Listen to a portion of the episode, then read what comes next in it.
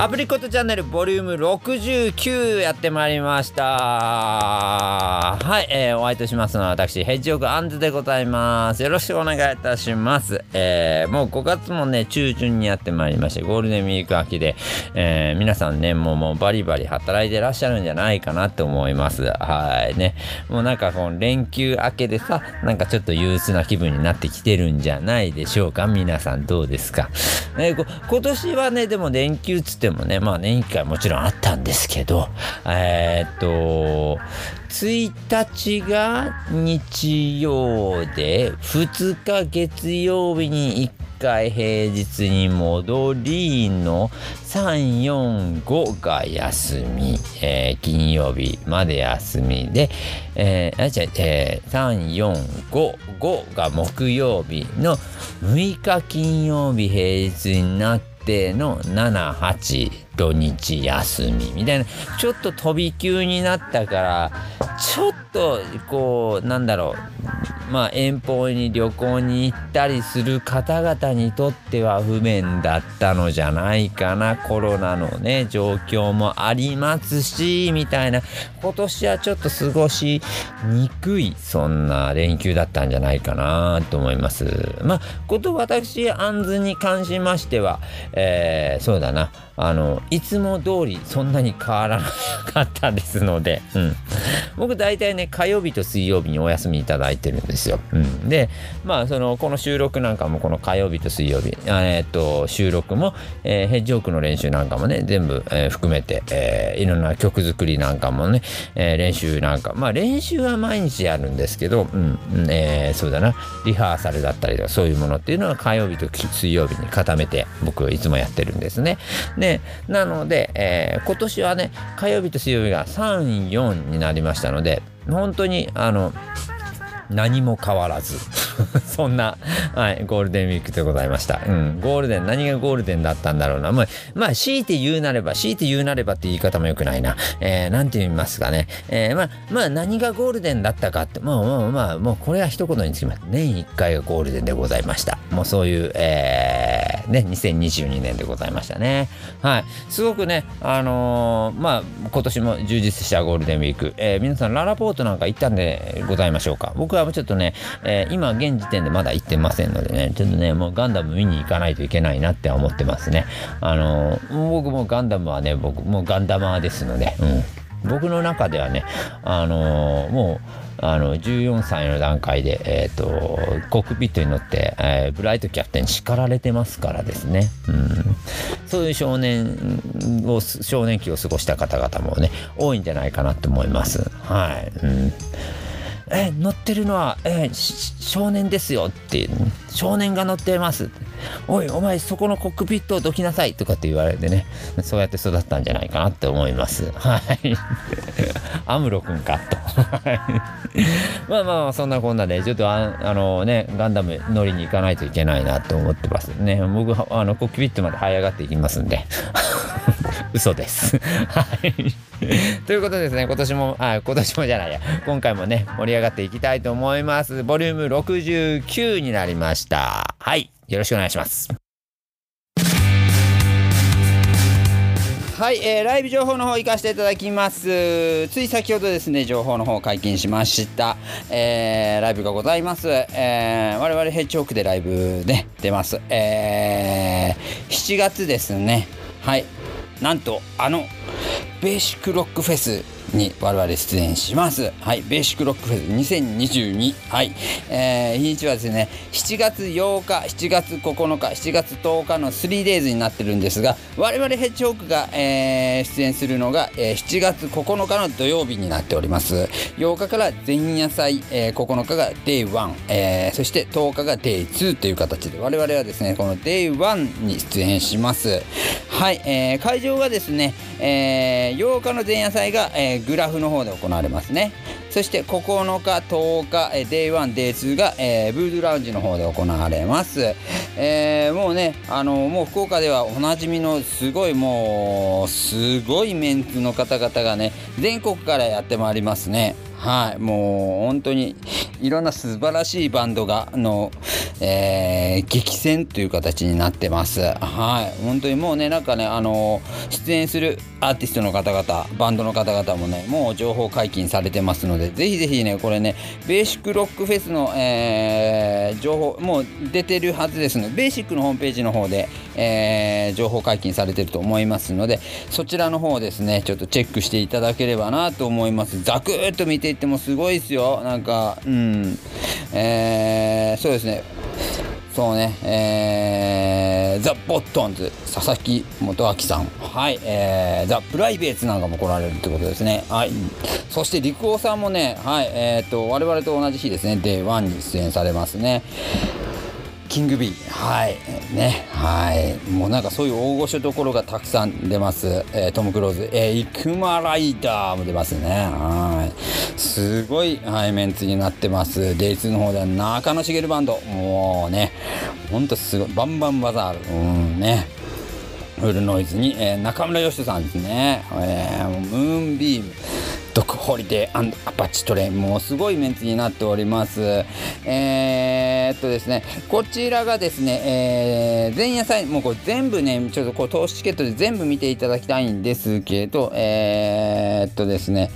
こちらがですね、えー、前夜祭、えー、7月8日の金曜日の、えー、オープンが18時半スタート19時となっております。そして我々が出ます7月9日の土曜日 Day1、えー、ブードゥラウンジが、えー、17時のオープン、えー、5時ですね。5時。はい、えー、17時半スタートという形になっております。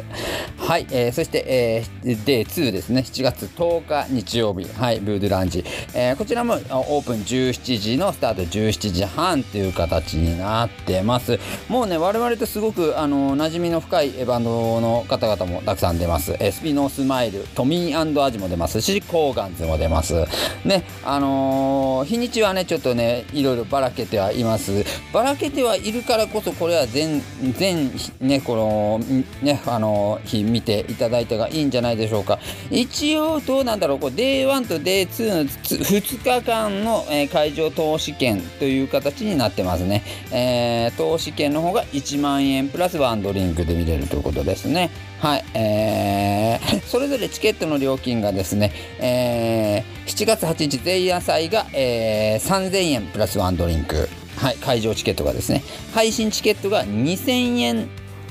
ていう形ですね、ツイキャスですね。はい。そして、えー、で、1の方、えー、7月9日の方が会場チケットが5500円プラスワンドリンクに、えー、配信チケットが、えー、3000円のツイキャスになってます。はい。えー、そして Day2 の方ですね、えー、7月10日の方が会場チケットが5500円プラスワンドリンク。はい。えー、配信チケットが3000円の、えー、ツイキャスでの、えー、ご覧いただく形になっております。はい。えー、だから Day1、Day2 のね、投資チケットをね、あのー買っていただいたが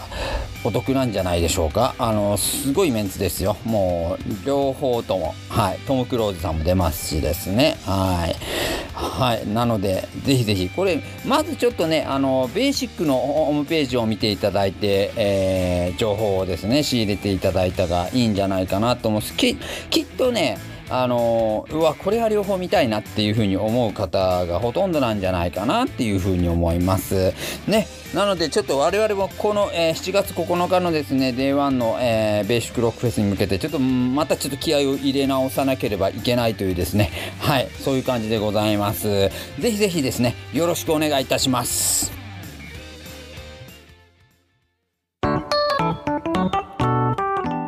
はい、えー、アプリコートジュークボックスのコーナー行かせていただきます。はい、えー、っと、先週に引き続きまして、もうそうだな、ギター名盤いきましょうかね。はい。もうついでですので、あの、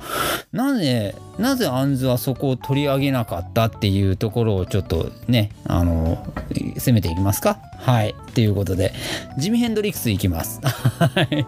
本当ですよね。ギター弾く人間、特に僕みたいなギターを弾く人間、絶対ジミヘンドリックス聴いてるよねっていう話ですよね。うん。はい。聞いております。うん。大好きですよ、ジミヘンドリックス。はい。えー、じゃあジミ編の中でじゃあえー、アンズは何が好きなのかっていうところでしたらあもうねこれね、まあどれを選ぶかっていう難しいっていうこともあったんですよ。あの僕だってジミヘンどれも好きだもんな。うんあの、アー・ユー・エクスペリエンストもちろん好きですし、そうだな。うん、そうね。えー、バンド・オブ・ジプシーズももちろん、ね、バンド・オブ・ジプシーズなんてもうライブ版ですけど、名盤ですよね。うん。で、ウッドストックもね、レディオワンなんか僕すごい好きなんですよね。うん、とか、あと、まあそうだな、まあエレクトリック・レディーランドなんかやっぱね、もうみんなあげる人多いんじゃないですかね。うん。ね、あのー、ですね。かっこいいですよね あれもあれももう僕も夢中になってねワウペダルを買った初日にもうあれもうねみんな弾いたんじゃないですか 僕僕ワウペダル持つたびにやっぱあれあれだろやっぱワウペダルといえばあれだろっていうね。うんもうギター弾く人にしか分かんない話ですよね。すいません。はいえっ、ー、と本日ねあのアンズが持ってきましたジミ・ヘンドリックスの作品、えー、アクシス・ボールド・アズ・ラブです。これ意外かな？意外なのかな？僕ねこれが好きなんですよジミヘン実は。うん2作目ですね。セカンドです。なんだろうね。うん。なん、あのー、わりかしね、えっ、と、メロディアスでメローな印象があるというふうに世間的には、えー、評価されてるようですが、僕は僕がボールナーズラブが一番アグレッシブなんじゃないかっていうふうに思うんですけどどうです？なんか爆音系の感じしません？僕これが一番地味編らしくて。でブラックの要素なんかもすごくこうふんだんに盛り込まれてて。僕これが一番効いたかな。今でもショックよく聞くな。ってていう、うん、まあ一番聴いたのはどれかなってなると難しいところなんですよねジミヘンどれも結構聴いてるんでうんね先ほど言いましたようにレディオ1とかも僕結構好きでよく聞いてましたしうんただこれ僕好きでですね、はい、えっ、ー、と、紹介させていただきます。アクシス・ボールド・アズ・ラブ。うん。1967年12月にリリースですね。はい。イギリスでは12月、えー、1967年12月にリリース。アメリカで1968年、翌、明けた1月に発売ということですね。はい。えっ、と、チャート、えー、イギリスで5位まで上がりました。アメリカで3位まで上がりました。うん。もう名盤の中に入れて全然いいんじゃないですかね。まあ、前作のアー・ユー・エクスペリエンストがまあまあ名作でねみんなやっぱパープルヘイズありき、えー、なんだえー、パープルヘイズも入ってるしファイヤーも入ってるしで、うん、こっちの方がわりかしなんか名盤に上げる方も多いかなというふうにも思います。あのー、ねうんフォクシーレイディも入ってたり、うん、マニックディプレッションも入ってるしね。うん、そうだな。うん、ウィンドクライズマリーも入ってますよね。うん。で、なんかこの作品に関しては、まあその収録曲がいろいろ変わったりとかっていうこともね、結構あったりとか、うん、っていう話はね、なんか、ね、やっぱ皆さんよく聞くところではないかなっていうふうに思いますけど、うん、続きましての自作、えー、アクシス・ボール・アズ・ラブ、うん、これが当作品ですね。うん、まあおそらく代表的なバラードのリトルウィングだったりとか、うん、スパニッシュキャッスルマジックとかが入ってるからわりかし代表曲がちょっとメローめな感じかなっていうところで、うん、メロディアスでメローなナンバーが多いっていう風に、えー、ちょっと箸休め的な感じでなんかこう捉えられがちなんですけど僕は結構このねドライブ感が好きどっちかとうん。この作品の何が好き？結構このドライブ感が好き。うん、あのー、イントロから EXP からね、なんかブワーンバーンっていうの。をうん、僕あれ好きなんですよね。うん、そういうとこからスタートして、うん。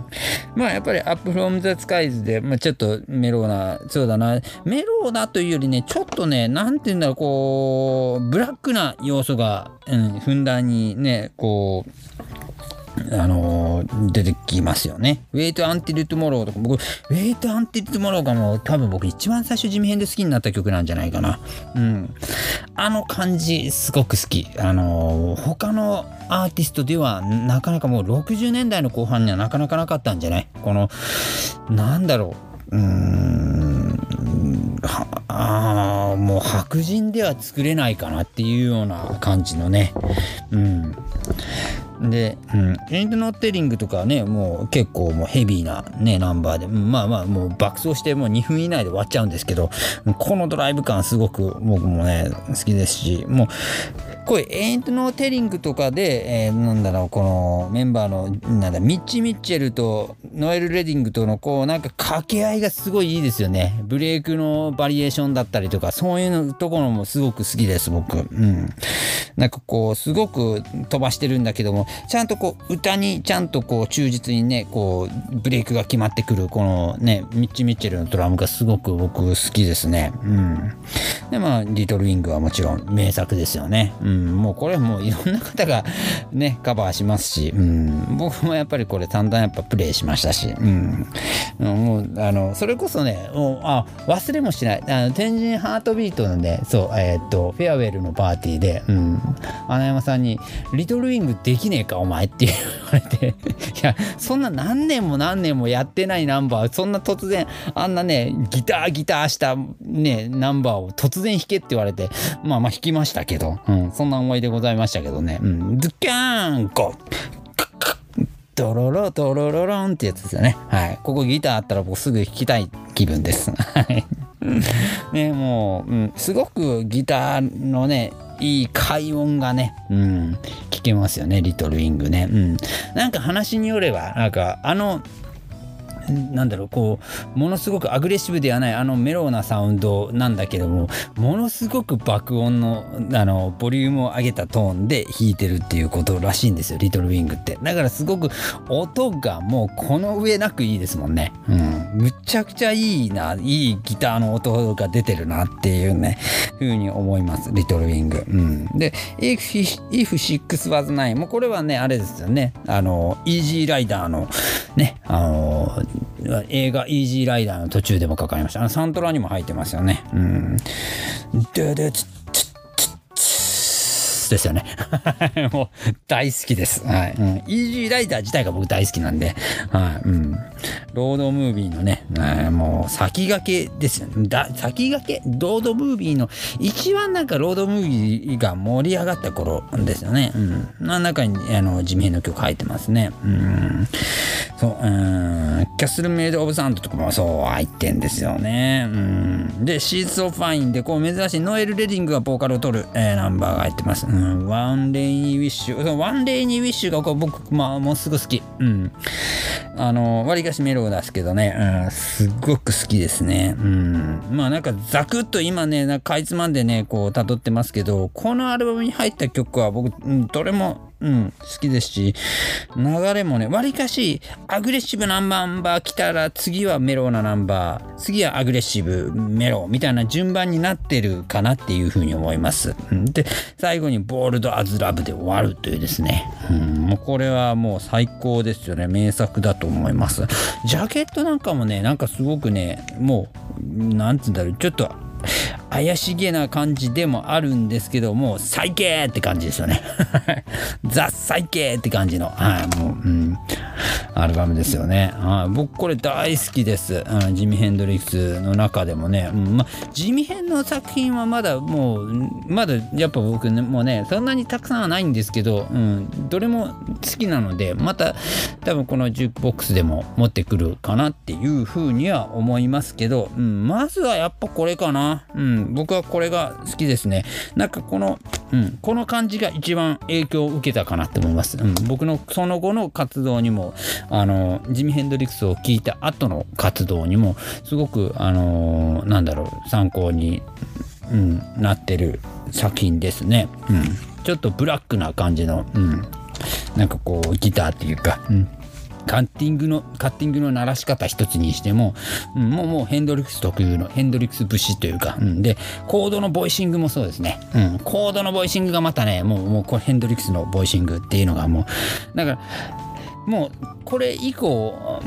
こういうことをギターでやった人たちはもうみんななんか、うん、いやジミヘンみたいやねって言われる代表的な作品ですよね。はい、と思います、うん。もうギターでものすごく爆音ですごいなんかちょっとファズニーに似たような歪みをうわーって出し出したらもうもうもうもう絶対地味編好きやろっていう風に言われるぐらいのねそういう影響力のあるねそういう作品だったんじゃないかなと思います。そしてねもう一つちょっとね特筆しておきたいのは僕ね実はこのアルバム一番一番っていうかねまあ一番っていうのはちょっと変なんですけどこのアルバムが好きな原因と一つとしてね、うん、ちょっと僕はこう、ね、強く言っておきたいのはこれ地味編の歌がいいんですよね。ボーカルの力強さだったりとかっていうのがすんごくなんかこう、うん、メローなところはすごく、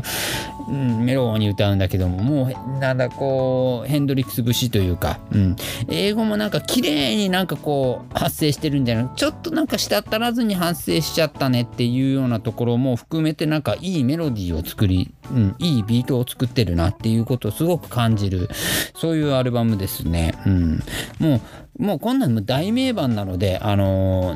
ー、ね、あのパソコン開いて、ね、アマゾンで探せば、いくらでも多分手に入ると思いますんで、うん、いくらでも手に入りますし、あの、お近くのタワーレコードでも HMV でも絶対あると思いますし、うん、もっと言うならば、そうだな、うん、中古レコードショップなんかにも、うん、CD だったら、まあ、LB でもあるんじゃないかな、うん、あると思いますので、あのー、割かし手頃にすぐ手に入ると思いますので、絶対これ聞いてほしいなっていうふうに思います。ままあギターが好きな人がじゃないと聞かないかな。どうだろう。そんなこともないかなっていうふうには思いますけどね。うん。これはでも本当にあの聞いてほしい。アンズとしては聞いてほしい作品ですね。うん。すごく色気のあるいい作品だと思います。あの本日紹介させていただきましたのは、えー、アンズより紹介させていただきましたただきましたのは、えー、ジミヘンドリックスエクスペリエンスより、はい、アクシスボールドアズラブでございました。はいちょっとですねまた気になる記事が一つございましたので紹介させていただきます、えー、ムーミン公式サイトよりはいみのりさん聞いてますでしょうか？うんもうみのりさんのお宅には、えー、ムーミンのグッズがたくさんありすぎてなんかもう買うスペースがないとなんかそういうことをぼやいておりましたけどもうまだなんかもう開けてないグッズもたくさんあるんよとかってなんか言ってましたけどね、うん、でもなんかこれすごくいいんじゃないかなと思いましたのでちょっと紹介させていただきます。LLP コラボ等とか登場。はい父の日にもぴったりな新商品ということですね。はい。えー、ムーミンショップでは5月13日金曜日より父の日ギフトにもおすすめな新商品を販売いたします。はい。本物志向ながら普段の生活に取り入れやすいアウトドアブランド LL ビーンとのコラボトートなんですね。これなんかすごくいい感じですよ。はい。えー、小さく折りたためる薄手でソフトなキャンパス素材を使用。はい。お洋服を選ばないベーシックな、えー、ナチュラルとオリーブの2色展開ですね。ナチュラル、そうだな、このちょっとベージュがかったようなちょっとホワイトカラー。うん。白いのいいな。うん。と、えー、もう一つがもうちょっとダークカラーの方のオリーブの2色展開ですね。うん。なんかね、あのー、ポケットなんかも外にもポケットついてたり、内側、えっ、ー、と、そうだな、えー、外側に、えー、待ち入りのポケットが3つつ、内側に1つついてるっていうことで、やっぱトートバッグはちょっとポケットがついてたりするとありがたいですよね。うん。僕もね、ちょっとね、あの、ショルダーだと、あの、ちょっと肩こりがひどかったりとか、ちょっとね、僕首痛めてたりとかするので、ショルダーちょっとね、あの、大きなバッグに関してはちょっと避けてる部分あるんですけど、トートバッグだとね、いいですよね。うん、こう手に持っていけるのでよく使います、うん、で最近やっぱね皆さんトートバッグ使う方が多いからちょっとおしゃれですよねおしゃれな多く使う方がいる時っていうのはやっぱり、えーと、そのもの自体がおしゃれな作りをするものっていうのがたくさんね、うん、おしゃれで、えーと、頑丈なものがいっぱいね出てきますので今トートバッグっていいんじゃないかなっていうふうに思っております。うん、それでこの外のね、えーと真正面に、えーえっ、と、3つポケットがあって、その1つ真ん中のポケットのね、えっ、と、真ん中にですね、えっ、と、ムーミンの刺繍があるんですよね。えっ、ー、と、ムーミンがこう、まあ、LL ビーンということで、あの、ムーミンがちょっとアウトドアのこう、グッズをね、こう背負って、えー、スタコラこう歩いていってる、えー、姿が、えー、ベージュ、えー、じゃベージュじゃないナチュラルナチュラルまあまあベージュと言っていいのかな、うん、白のカラーの方は、えー、っと緑の刺繍。で、えー、オリーブの方は白の刺繍が施されてますね。うん、これでもすごく、うん、使いやすくていいんじゃないかな。アウトドアブランドなんで結構頑丈にできてるのかなっていうふうに思います。使い勝手がすごく良さそうなトートバッグですね、うん、父の日のプレゼントなんかにすごくいいんじゃないかな。お父さんねなんかこういうね可愛らしいの持ってたらちょっとねあおしゃれだなって思いますよね。うん。ということでですねはいえっ、ー、とお値段の方が、えー、5月13日からの販売ですけどお値段の方が各種1万円税込み1万1000円ということですね。うん。だからやっぱプラプレゼントとかにちょうどいいのかなっていうふうに思ってます。うん。ね。うん。僕もこれは使ってみたいな。と思っております。はい、えー、本日ね、一つ目紹介させていただきました。LL ビンコラボトート、はい、えー、紹介させていただきました。すごく良さそうな、うん、バッグです。ぜひ。よろしくお願いいたします。はい、続きまして、えー、甘いものの話題でございます。みんな大好き、えー、みんな大好きなのか、僕は大好き甘いものの話題でございます。はい、あのー、ちょっと美味しそう。本当美味しそう。えー、スタバ新作フラペカ。本日発売本日はいそうですねまあ本日5月11日なんですけどねはいストロベリーフラペチーノが今年も無事期間チョコレート版は約10日しか売っていないということですね。はい。えー、ストロベリーフラペチーノが、えー、今年もですね、はい、えー、販売されるということで、これ期間限定発売ということでですね、皆さんちょっと駆けつけてくださいね。なくなっちゃいますよ。はい。えー、っと、このなんかね、えー、っと、まあ、スターバックスコーヒージャパンのお話によると、えー、2003年にイギリスのスターバックスのバリスタによってストロベリークリームフラペチーノとして開発されて以来ストロベリーテイストのフラペチーノは過去に何度も販売されお客様から長く愛されるフレーバーとなりました。これ確かに革新的ですよねうんこれは確かにね、うん、美味しそう、うん、すごくこの類はいちご系はね、うん甘いもん好きとしてはたまらないんじゃないかなと思います。うん、そして今回発売されましたスターバックスストロベリーフラペチーノは2021年過ぎ2年連続の登場ということで昨年も登場してましたね。昨年ございました。はい。うん、よく覚えてますよ。甘いものには目がないからですね。はい。えー、ここにね、なんかね、面白い記事があって、えー、スターバックス主な過去に販売されたストロベリーテイストのフラペチーノの紹介があって、ストロベリークリームフラペチーノが2015年。はい。ストロベリーディライトフラペチーノというのは2016年。はい、えー、続きまして2017年にストロベリークリームフラペチーノをまた販売しまして、えー、2018年2000、えー、2019年とストロベリーマッチフラペチーノの販売したということですね。うん、はい、えー、ということでですね、まあ、これすごく美味しそうです。やっぱこの赤とこのなんだろうねスターバックス特有のこのクリーム白のこのうまいグラデーションがまあこれはうまそうだなと思わせますよね。本当にね。これはもう今すぐにでもねあのー皆さん駆けつけなければ言えないんじゃないでしょうか。甘いもの好きな方々どうでしょうか。はい。えー、ストロベリーフラペチーノはチョコレートバージョンと合わせて2種あるということでですね、はい、チョコレートバージョンもあるぞと。はい。うんえー、本日5月10日に発売されたストロベリーフラペチーノ、はい、えー、また憎い演出としてチョコレートバージョンというのもですね、はい、えー、もう少し先の5月20日からの発売ということでですね、まあ、チョコレートまで、えー、っと、食べたいぞ、食したいぞという方、うんまあ、フラペチーノなんで、まあ、飲みたいぞかな。まあでもこれ食べ物ですよね。もうなんかね、もうホイップクリームですからね。うん、ですので、はい、えー、そ、そういう方々には、えー、5月20日に、えー、スターバックスにもう朝から並んでちょうだいっていう感じですね。もうこれ結構だから多分もうすぐどうだろう販売終了って期間販売終了期間が来たら販売終了かな？これなくなり次第ですよね。なくなり次第だから急いだ方がいいですよ。うん。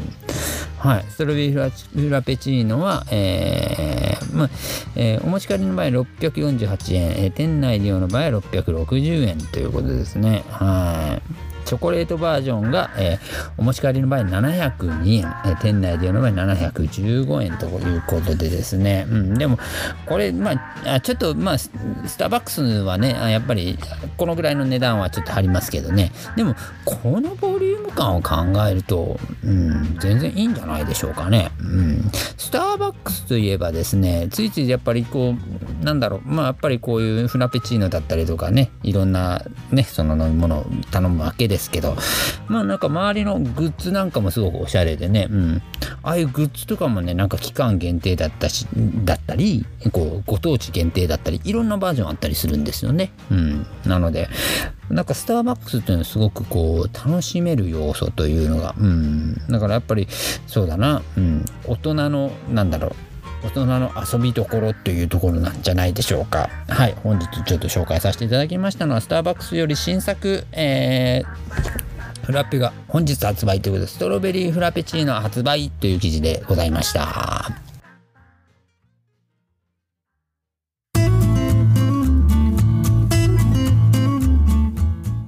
はい、ジングルは高校のコーナー行かせていただきます。えー、と、本日はですね、ちょっと健康の話題いきますね。はい。あの、やっぱりちょっと体のことがね、ちょっと、これね、僕へ対しての警告でもあるんですよね。はい、えー紹介させていただきます。あまり寝ない人は、実は脳が丸々になっているということですね。はい。寝不足はやばいですよね。あの寝不足っていうのは本当に体に支障もきたしますし、まあ日頃の生活にも支障をきたす。うん。分かっちゃいるんですけどやっぱりねいろんなことやっぱりね家で起きてる時間にやっておきたいから、えー夜更かししてしまって朝も早いのでねやっぱり寝不足になってしまうというのはもうものすごくお気持ちは分かります。実際僕もそうです、うん、もうほぼほぼもう寝不足というのがちょっと習慣化されてしまったようなとこあって僕もね良くないなっていうふうには、えー自分で感じております、えー寝不足の人の脳を調べてみたところ、えー他人に入ってほしくないパーソナルスペースが60%も広がり社会的嫌悪になる脳内のエリアが大きく反応していた反応していたとのことですね。はい、他人を避ける状態に陥っていたらしくてですね寝不足の人はですねこのなんだ最初に紹介しましたあの実は脳が丸々になってる丸々というのはですねこの、えー人人から優しさを奪うようになってるということですね。優しさが、えーかけた状態になってくるということですね。うんまあ確かにこう寝不足でイライラしたりとかっていうのはよく聞く話ですしうんどうなんだろうな。うんまあ僕もねやっぱり寝不足の状態になると集中力極端に寝不足の状態になると集中力かけてきてもう寝たいし、うん、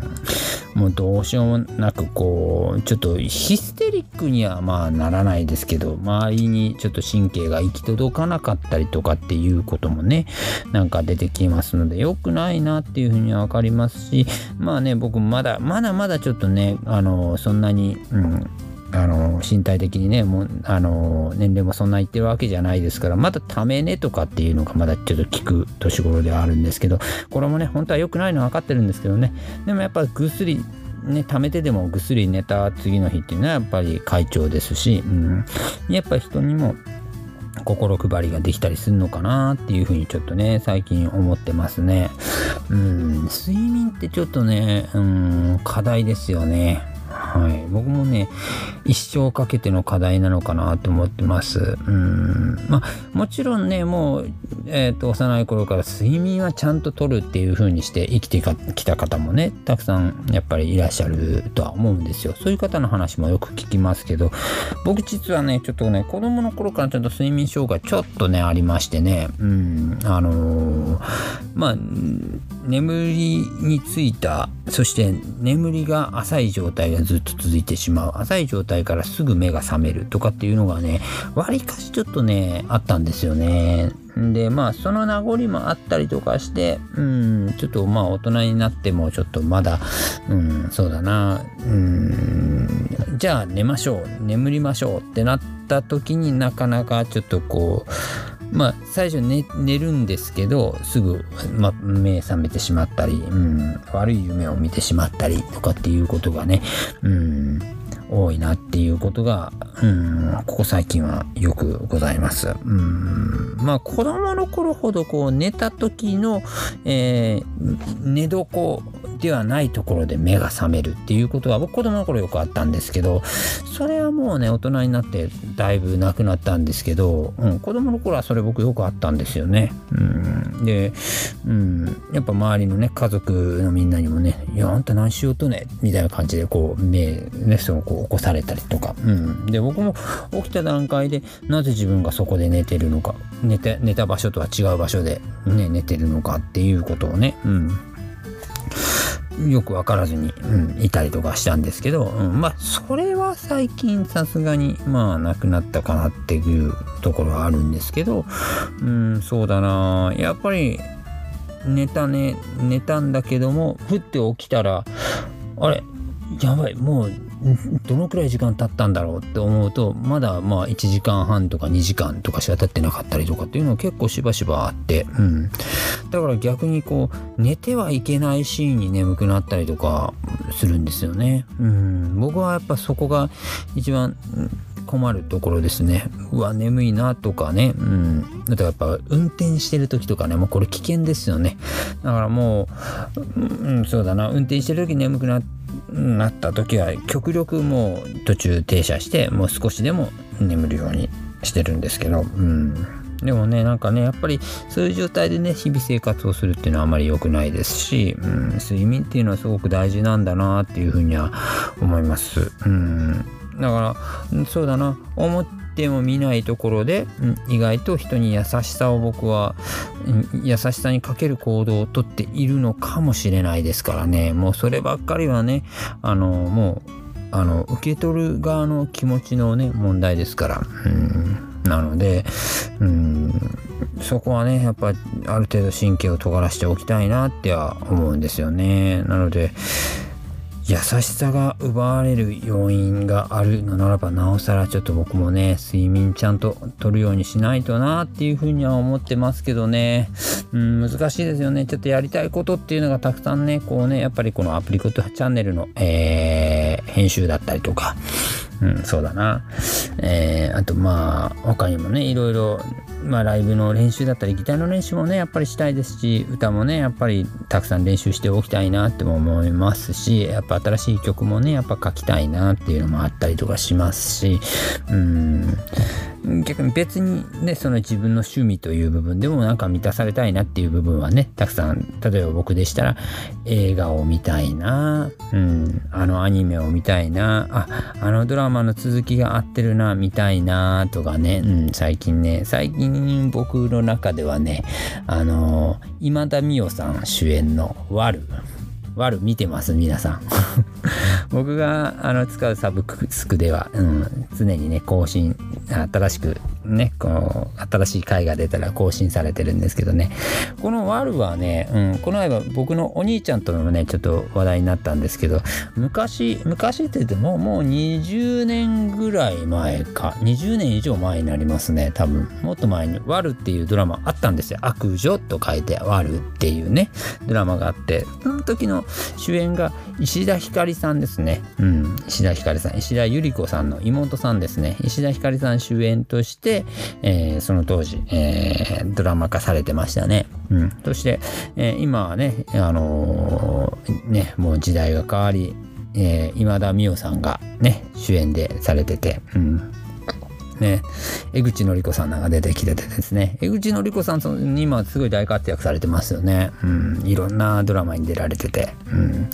確かにでも、ああいうね、なんかもう、もう、あの人にしかできないよねっていう、あの人じゃないといけないよねっていう存在感のある役っていうのはね、需要があるのかなっていうふうに感じてます。うん、そして、その、なんだろう、二十何年前に、えー、っと、主演を務めてらっしゃった石田ひかりさんが、今回ね、あの、会社の上司としてね、はい、あの、出演されるんですよね。うん。すごく面白いドラマになってます。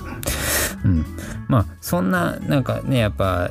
新しいねその回があ放送されてるなとかってなるとやっぱ気になってうん夜更かしちゃったり僕僕の場合夜更かしとは言わないな、うん、夜あの基本的に僕夜稼働してる人間ですのでうんそうだな朝更かしか。そう朝朝から昼にかけて僕は眠る生活ですのでですね。うん。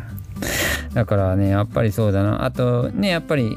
そう僕の場合はそういう生活が普通の方より逆の生活をしてますの。時間帯が逆の生活をしてますので、えー、そうあのいろんな方々がそうゴールデンウィークゴールデンウィーク中からそうでしたけどもう今ねいろんな方々がこう福岡のミュージシャンの方々もいろんなところでライブをするようになって、うん、イベントがありますとかってなるとやっぱね僕はねやっぱ見に行きたいんですよライブをたくさん。うんよできれば、うん、全てのライブを見に行きたい。でも僕の体は1個だから全てはいけないんですけど、うん、あのイベントは行っておかないとな、このイベントは行っておかないとなっていうのはたくさんございまして、うん、結構ね、ゴールデンウィーク中僕、うん、行きましたね。うん。あの先ほど話しました通り、ゴールデンウィークはわりかし僕はね、通常営業だったんですよね。通常営業の中で、まあ、ね、我々の年1回もあったりとかもしたんですけど、うん。いろんなイベントございましたよね。うん。あの楽しんでいきましたよ、イベント。うん。あの、男屋もね、やってましたよね。男屋も見に行きましたし。うん。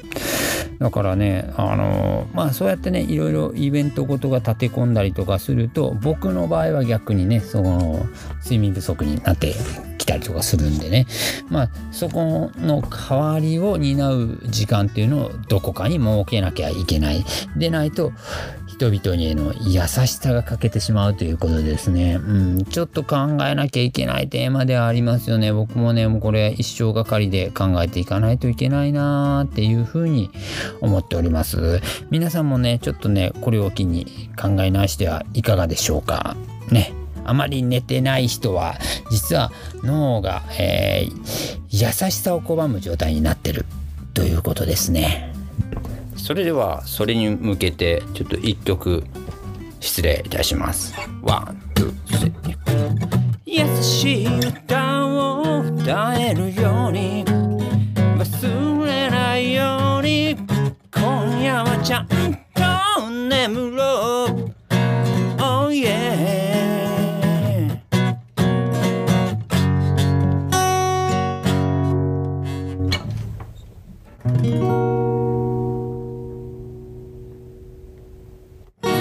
ちゃんと睡眠をとりましょう。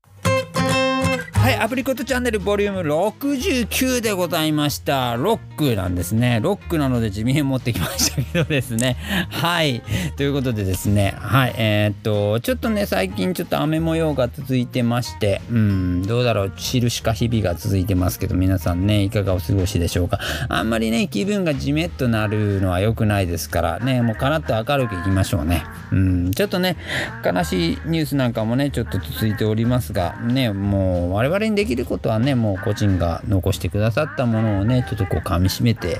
明日を元気に生きていくことなんじゃないかなっていうふうに僕は思っております。ね。うんですのでね。ちょっともう暑い日もねちょっとだいぶだいぶもうね暑くなってきて気温も上がってきてうん。